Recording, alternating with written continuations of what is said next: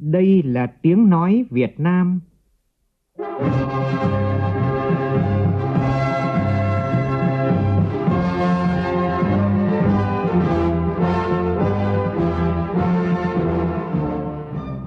là tiếng nói Việt Nam, phát thanh từ Hà Nội, thủ đô nước Cộng hòa xã hội chủ nghĩa Việt Nam.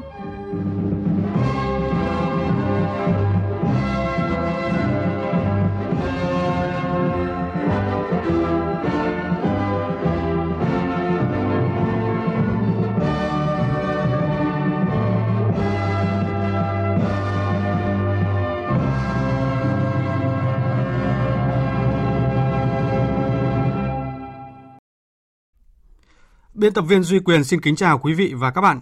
Mời quý vị và các bạn nghe chương trình Thời sự sáng nay thứ năm ngày 12 tháng 11 năm 2020, tức ngày 27 tháng 9 năm canh tí. Chương trình có những nội dung chính sau đây.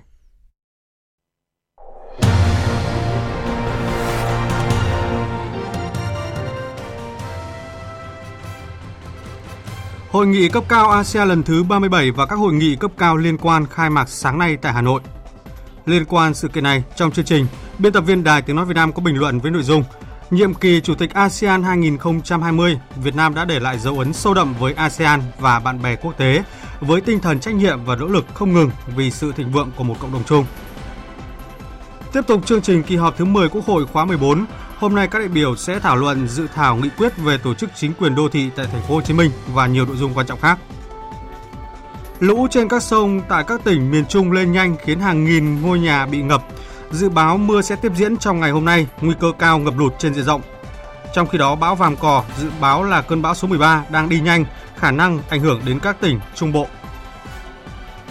Trong phần tin thế giới, bang Georgia là bang đầu tiên thực hiện kiểm đếm lại toàn bộ số phiếu trong cuộc bỏ phiếu bầu cử Tổng thống Mỹ.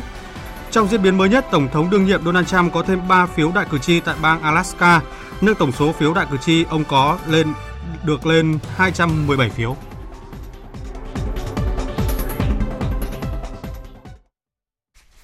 Bây giờ là tin chi tiết. Thưa quý vị và các bạn, hôm nay hội nghị cấp cao ASEAN lần thứ 37 chính thức khai mạc theo hình thức trực tuyến với nhiều phiên họp cấp cao quan trọng. Tin của phóng viên Hồ Điệp. Hôm nay sẽ diễn ra 9 hoạt động quan trọng, bao gồm lễ khai mạc Hội nghị cấp cao ASEAN lần thứ 37, phiên họp toàn thể Hội nghị cấp cao ASEAN lần thứ 37. Một hoạt động điểm nhấn khác trong ngày hôm nay là lễ công bố chính thức kết quả năm ASEAN 2020, 4 hội nghị cấp cao ASEAN Cộng 1 với Trung Quốc, Nhật Bản, Hàn Quốc, Ấn Độ. Đáng chú ý là hội nghị thượng đỉnh lãnh đạo nữ ASEAN sẽ khai mạc vào 19 giờ tối nay với sự tham dự của các nhà lãnh đạo nữ ASEAN, thảo luận các mục tiêu chung thúc đẩy bình đẳng giới, nâng cao quyền và bảo vệ phụ nữ yếu thế trong khu vực. Hội nghị cấp cao ASEAN lần thứ 37 lần này cũng sẽ đưa ra những định hướng mới cho ASEAN khi ASEAN vẫn đang thực thi nhiệm vụ kép là vừa phòng chống dịch COVID-19, vừa phát triển những mục tiêu đặt ra để xây dựng cộng đồng chung. Đây cũng là đợt hoạt động mang ý nghĩa đặc biệt, khép lại một nhiệm kỳ nhiều dấu ấn của Chủ tịch ASEAN 2020 Việt Nam. Đài Tiếng Nói Việt Nam sẽ tường thuật trực tiếp phiên khai mạc hội nghị cấp cao ASEAN lần thứ 37 trên kênh Thời sự VV1 bắt đầu từ 8 giờ 15 phút sáng nay. Mời quý vị và các bạn chú ý đón nghe. Và liên quan đến sự kiện này, trong phần cuối chương trình Thời sự sáng nay, biên tập viên Đài Tiếng Nói Việt Nam có bình luận với nội dung nhìn lại dấu ấn của nước Chủ tịch ASEAN 2020 Việt Nam trong một năm qua.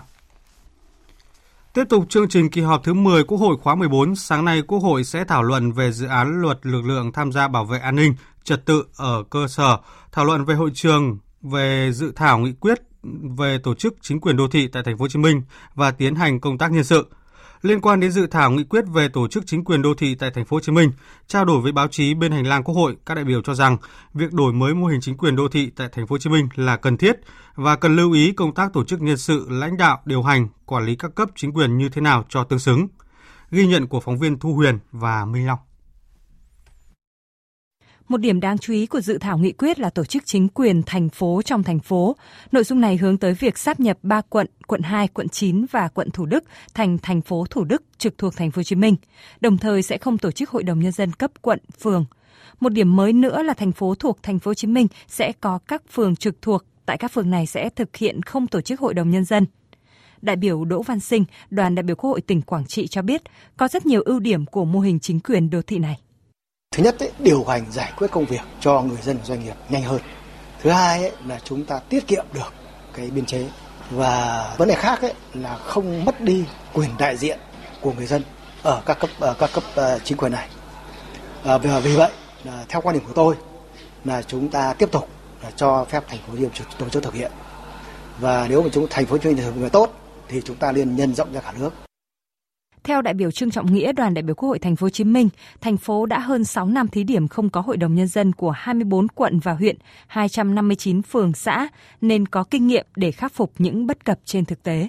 Cái việc đầu tiên là hội đồng nhân phải thành phố phải tổ chức các cái điểm tiếp dân, đặc biệt là ở những nơi không có hội đồng dân quận phường, rồi phải có những cái đường dây nóng và tiếp dân nhưng mà phải xử lý những cái thông tin đó, xử lý một cách hợp lý, một cách khoa học chặt chẽ và nhanh chóng thì như thế sẽ đạt được một cái sự hài lòng của người dân là người dân người ta thấy là ồ không có hội đồng dân quận phường nhưng mà cái mô hình chính quyền đô thị như thế này nó gọn nhẹ hơn Đại biểu Lê Thanh Vân, đoàn đại biểu Quốc hội tỉnh Cà Mau cho rằng chính quyền đô thị theo hướng không có hội đồng nhân dân ở quận và phường là rất đột phá.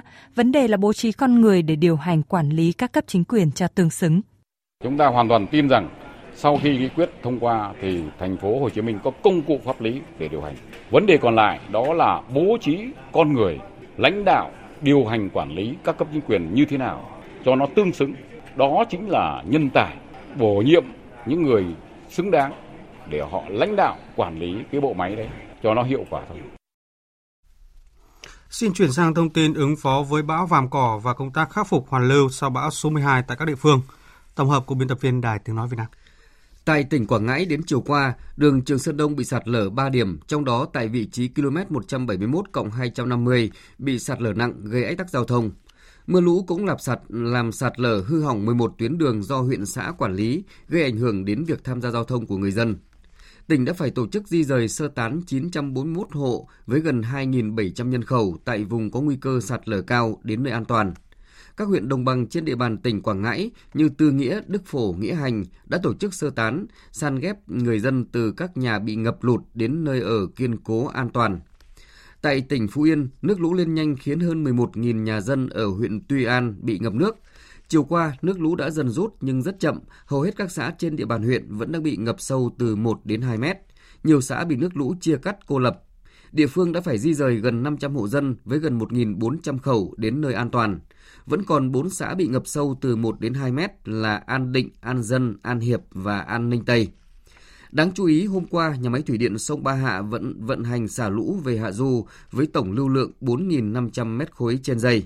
Nếu hôm nay mưa vẫn tiếp tục diễn ra, lượng nước từ các tỉnh Tây Nguyên đổ nhiều về sông Ba, công ty cổ phần thủy điện sông Ba Hạ sẽ xin ý kiến Ủy ban nhân dân tỉnh Phú Yên để tiếp tục tăng lưu lượng xả nước còn tại Quảng Nam, dự báo sáng nay, nước trên các sông trên địa bàn tỉnh sẽ tiếp tục dâng cao, khiến mực nước tại các hồ thủy lợi và thủy điện ở mức báo động.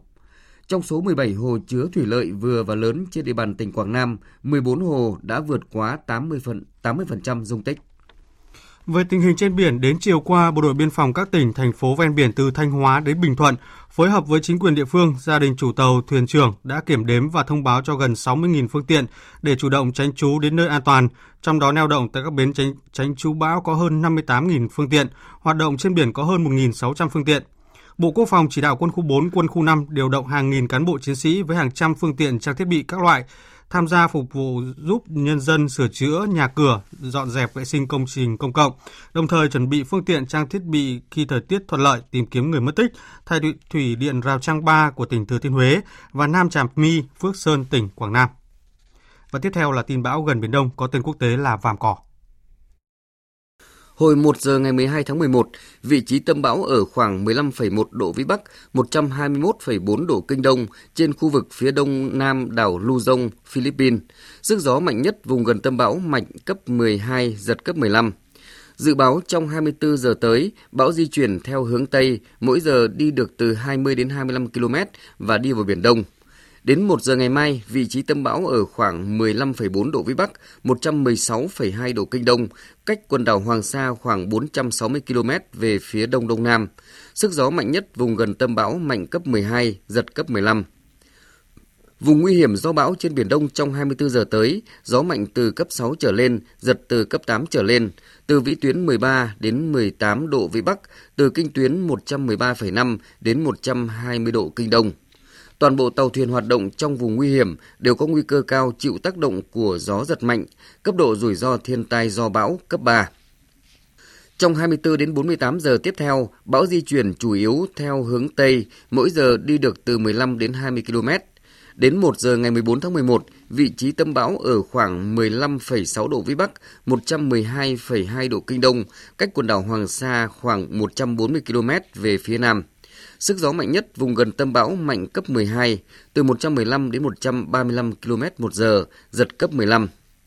Trong 48 đến 72 giờ tiếp theo, bão di chuyển theo hướng Tây Tây Bắc, mỗi giờ đi được khoảng 15 km. Đến 1 giờ ngày 15 tháng 11, vị trí tâm bão ở khoảng 16,7 độ Vĩ Bắc, 109,2 độ Kinh Đông, trên vùng biển từ Hà Tĩnh đến Quảng Nam. Sức gió mạnh nhất vùng gần tâm bão mạnh cấp 11, từ 100 đến 115 km một giờ, giật cấp 14. Quý vị và các bạn đang nghe chương trình Thời sự sáng của Đài Tiếng Nói Việt Nam. Chương trình tiếp tục với các tin đáng chú ý khác. Sáng nay tại Hà Nội diễn ra hội nghị sơ kết thực hiện chương trình hợp tác đưa ứng viên điều dưỡng hộ lý đi làm việc tại Nhật Bản theo Hiệp định Đối tác Kinh tế Việt Nam-Nhật Bản giai đoạn 2012-2019. Đây là hoạt động do Cục Quản lý Lao động nước ngoài nước Bộ Lao động Thương binh và Xã hội tổ chức nhằm đánh giá kết quả triển khai chương trình thời gian qua. Tin của phóng viên Hà Nam. Thực hiện chương trình đưa ứng viên điều dưỡng và hộ lý đi làm việc tại Nhật Bản theo hiệp định đối tác kinh tế giữa chính phủ Việt Nam và chính phủ Nhật Bản từ năm 2012 đến năm 2019, Cục Quản lý Lao động ngoài nước, Bộ Lao động Thương binh và Xã hội đã phối hợp với Tổ chức Phúc lợi Xã hội Quốc tế Dịch Nhật Bản tuyển chọn và đưa vào đào tạo 1.440 ứng viên, trong đó 1.109 ứng viên đã sang làm việc tại Nhật Bản. Trong thời gian vừa học vừa làm tại Nhật Bản, các ứng viên được phép dự kỳ thi cấp chứng chỉ quốc gia Nhật Bản về điều dưỡng và hộ lý. Nếu đỗ, các ứng viên sẽ được ở lại làm việc dài hạn tại Nhật Bản. Tiếp theo chương trình là một số tin vắn đáng chú ý. Từ hôm nay, Ngân hàng Thương mại Cổ phần Ngoại thương Việt Nam Vietcombank sẽ giảm 1% một năm lãi suất cho vay để hỗ trợ khách hàng 10 tỉnh, thành phố khu vực miền Trung bị thiệt hại nặng do mưa lũ. Lãi suất ưu đãi được áp dụng cho toàn bộ dư nợ vay hiện hữu và cho vay mới của doanh nghiệp cũng như người dân tại 10 tỉnh này. Việc giảm lãi suất được áp dụng đối với các khoản vay bằng đồng Việt Nam trong thời gian 3 tháng, từ nay đến hết ngày 12 tháng 2 năm 2021. Để nhanh chóng khắc phục hậu quả sau lũ khôi phục sản xuất nông nghiệp, Bộ Nông nghiệp và Phát triển Nông thôn vừa quyết định xuất cấp miễn phí gần 40 tấn hạt giống cây trồng cho 4 tỉnh Hà Tĩnh, Quảng Bình, Quảng Trị, Thừa Thiên Huế. Trước đó, Bộ đã huy động nguồn hỗ trợ từ các tổ chức, đơn vị cá nhân cho người dân 5 tỉnh miền Trung, gồm giống cây trồng, vật nuôi, thủy sản, thuốc, thức ăn chăn nuôi, trị giá gần 150 tỷ đồng. Hà Nội sẽ quy định 5 nơi người dân phải đeo khẩu trang. Đây là thông tin được ông Ngô Văn Quý, Phó Chủ tịch Ủy ban nhân dân thành phố Hà Nội cho biết tại cuộc họp của Ban chỉ đạo phòng chống dịch bệnh COVID-19 thành phố Hà Nội diễn ra chiều qua. Yêu cầu các đơn vị quản lý mà người không đeo khẩu trang thì không được vào. Cụ thể những nơi thứ nhất là trung tâm ờ, thương mại, siêu thị, trong bệnh viện, trên phương tiện giao thông và bến bãi đỗ xe mà có cái khuôn viên. Thì chỗ này đề nghị các cơ quan quản lý cử ờ, người, cử cán bộ quản lý của đơn vị mình có cái nhắc nhở thì thực hiện quyết liệt theo hướng là không có khẩu trang thì không vào những nơi này. Liên quan đến sự cố gối cao su sử dụng cho dầm cầu cạn tuyến metro số 1 Biến Thành Suối Tiên, thành phố Hồ Chí Minh bị mất ổn định, rơi khỏi đá kê gối. Đại diện phụ trách gói thầu cho biết dự kiến mất khoảng một tháng để tìm ra nguyên nhân chính xác của sự cố này. Thưa quý vị và các bạn, một tin vui đối với ngành giáo dục nước ta khi mà tổ chức Vaki Foundation hôm qua công bố top 10 giáo viên toàn cầu năm 2020.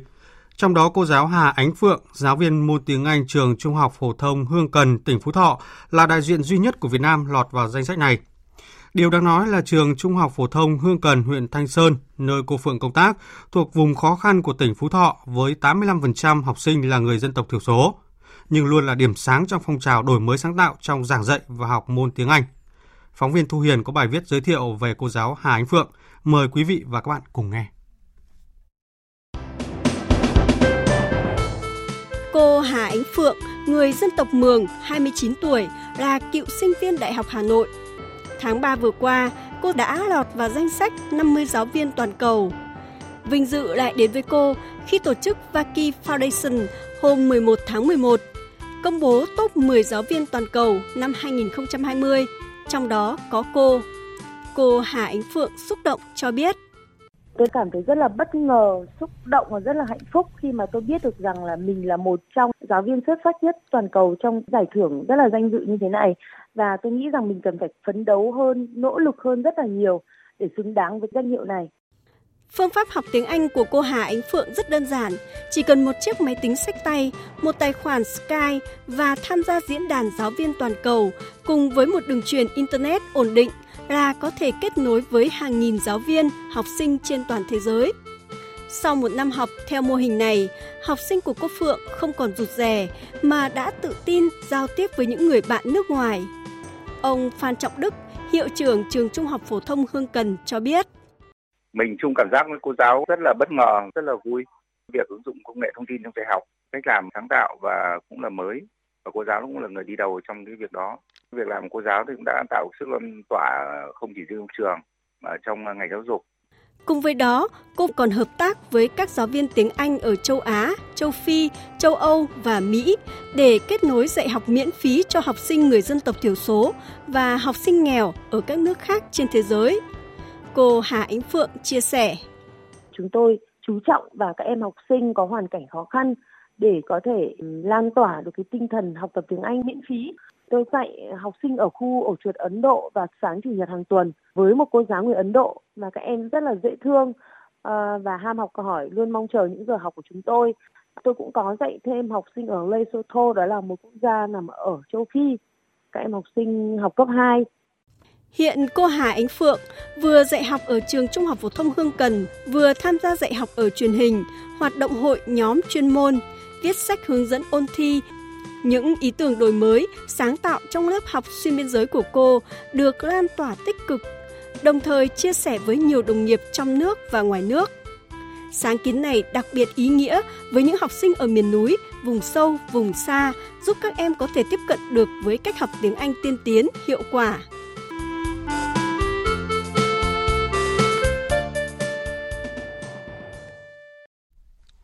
Quý vị và các bạn đang nghe chương trình Thời sự sáng của Đài Tiếng Nói Việt Nam. Chương trình tiếp tục với phần tin thế giới. Theo báo The Hill, đương kim Tổng thống Donald Trump đã giành chiến thắng tại bang Alaska, qua đó kiếm thêm được 3 phiếu đại cử tri, nâng tổng số phiếu đại cử tri ông có được tới thời điểm này lên 217 phiếu. Với 75% số phiếu được kiểm tại bang Alaska, Tổng thống Trump dẫn trước với khoảng 57% số phiếu so với 39% của ứng cử viên Đảng Dân Chủ Joe Biden. Trước đó, sau khi các hãng truyền thông lớn tại Mỹ đồng loạt đưa tin về kết quả kiểm phiếu tại bang Pennsylvania, ứng cử viên của Đảng Dân Chủ Joe Biden đã giành được tổng cộng 273 phiếu đại cử tri, vượt mức 270 phiếu cần thiết trong tổng số 538 phiếu đại cử tri để đắc cử Tổng thống Mỹ.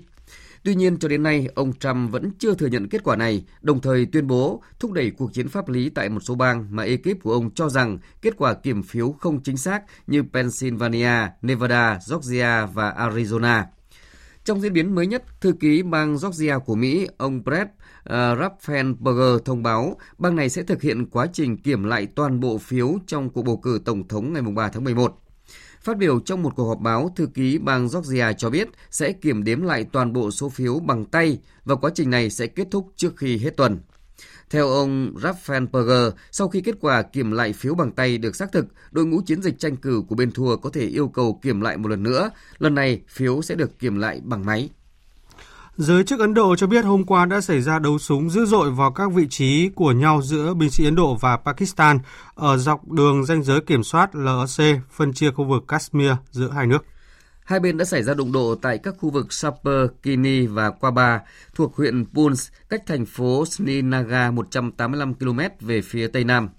Một chỉ huy quân đội Ấn Độ cho biết phía Pakistan đã nổ súng và nã pháo vô cớ vào các khu vực Sapir, Kini, Katba ở đường LOC, khiến quân đội Ấn Độ phải có hành động đáp trả thích đáng. Hiện hai bên chưa thông báo về bất kỳ thiệt hại nào sau vụ việc trên. Trước đó, hồi đầu tháng 10 vừa qua cũng đã xảy ra đụng độ gây thương vong giữa các binh sĩ Ấn Độ và Pakistan. Giới chức Ấn Độ cho biết ba binh sĩ của nước này đã thiệt mạng trong các cuộc đấu súng với quân đội Pakistan dọc đường LOC. Một bản ghi nhớ về việc thành lập trung tâm chung Nga-Thổ Nhĩ Kỳ để kiểm soát lệnh ngừng bắn ở Nagorno-Karabakh đã được ký kết theo kết quả hội đàm giữa Bộ trưởng Quốc phòng Nga và Bộ trưởng Quốc phòng Thổ Nhĩ Kỳ. Phóng viên Đài Tiếng Nói Việt Nam thường trú tại Liên bang Nga đưa tin. Bản ghi nhớ xác định các nhiệm vụ và nguyên tắc của Trung tâm Giám sát chung. Bộ trưởng Shoigu nhấn mạnh sự hiện diện của lực lượng gìn giữ hòa bình Nga sẽ đảm bảo sự ổn định trong khu vực khủng hoảng, ngăn chặn dòng người tị nạn và sẽ tạo điều kiện thuận lợi cho họ trở về nơi ở của mình. Trung tâm kiểm soát ngừng bắn chung sẽ được đặt trên lãnh thổ của Azerbaijan, sẽ thu thập, tổng hợp và xác minh thông tin về việc các bên tuân thủ lệnh ngừng bắn và các hành động khác vi phạm các thỏa thuận đã đạt được. Trung tâm sẽ trở thành cơ quan giải quyết mọi khiếu nại thắc mắc hoặc vấn đề liên quan đến việc vi phạm các thỏa thuận đã đạt được. Quý vị và các bạn đang nghe chương trình Thời sự sáng của Đài Tiếng Nói Việt Nam. Tiếp theo chương trình là một số thông tin thể thao đáng chú ý.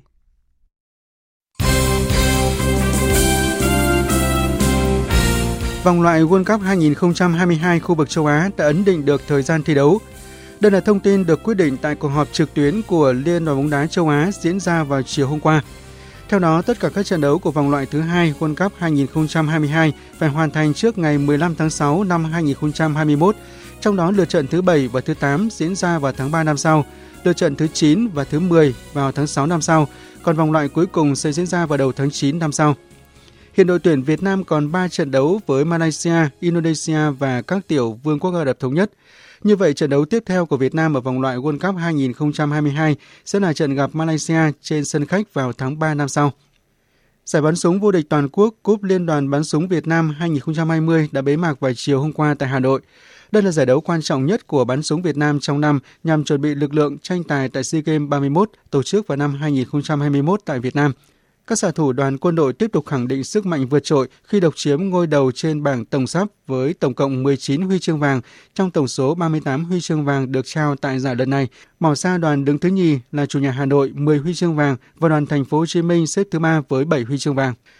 Chuyển sang thông tin thể thao quốc tế đáng chú ý, hôm qua tiếp tục diễn ra các trận đấu tại các bảng A, E, G và I giải vô địch bóng đá châu Phi. Kết quả, Guinea thắng sát với tỷ số 1-0, Mauritania và Comoro hòa với Burundi và Kenya với cùng tỷ số một đều. Trong khi đó, Senegal thắng Guinea-Bissau với tỷ số 2-0.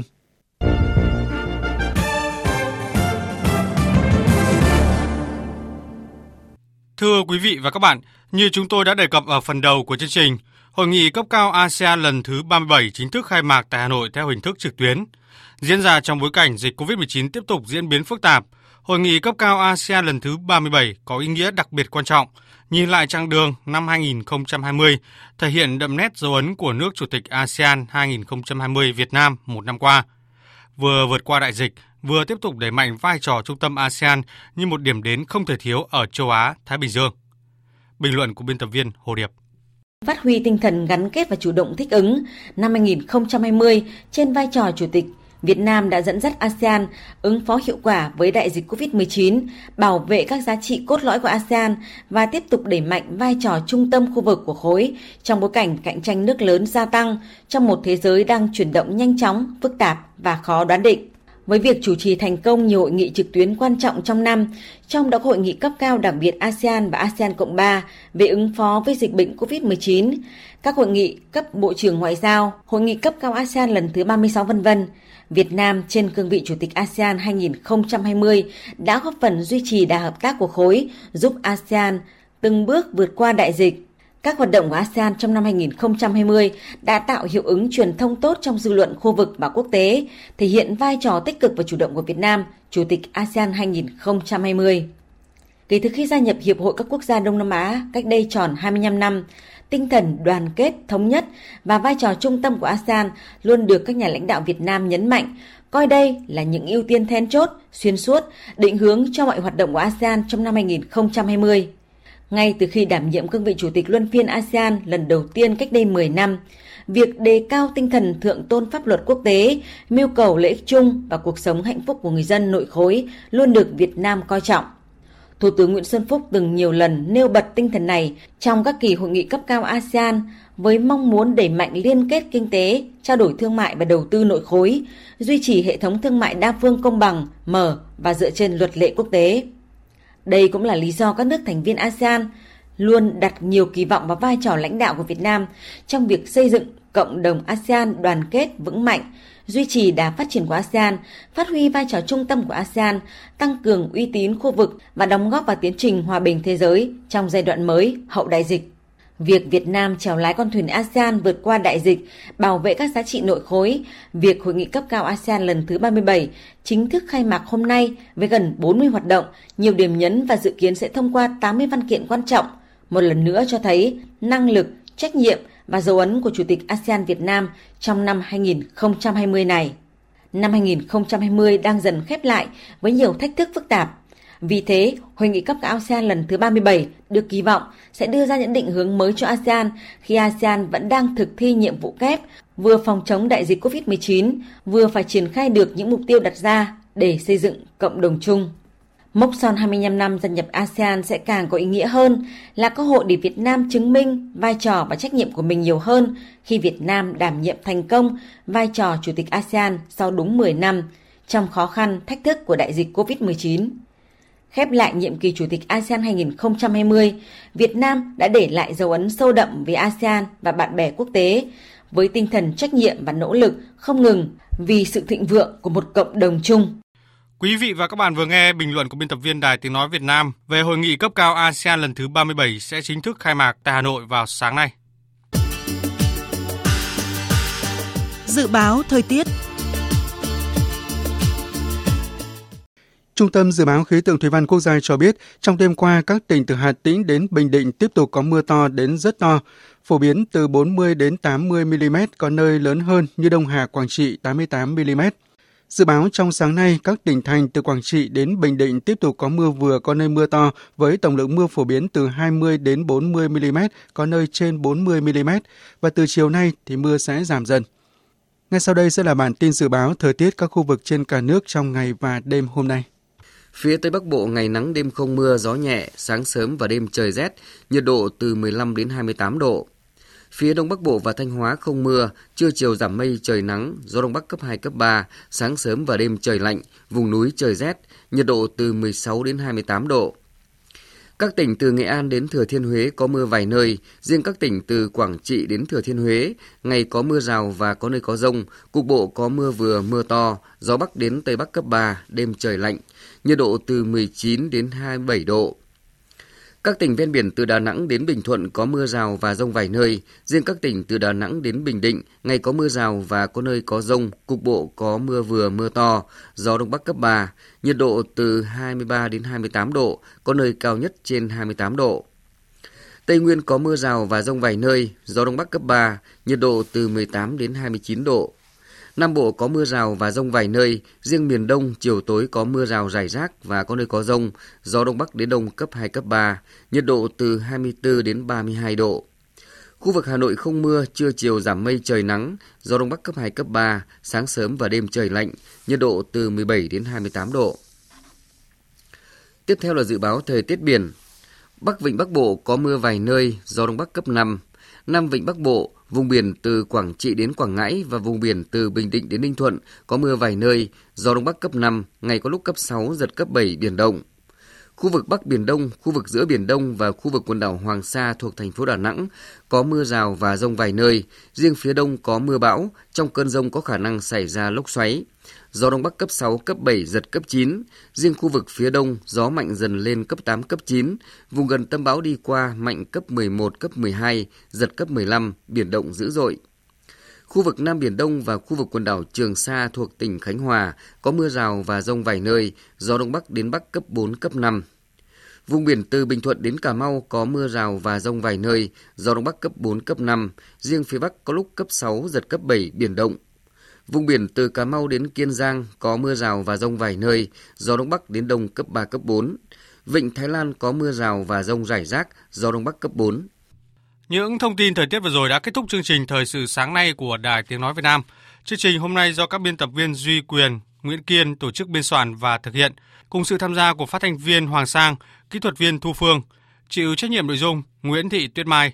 Cảm ơn quý vị đã quan tâm lắng nghe. Kính chào và hẹn gặp lại.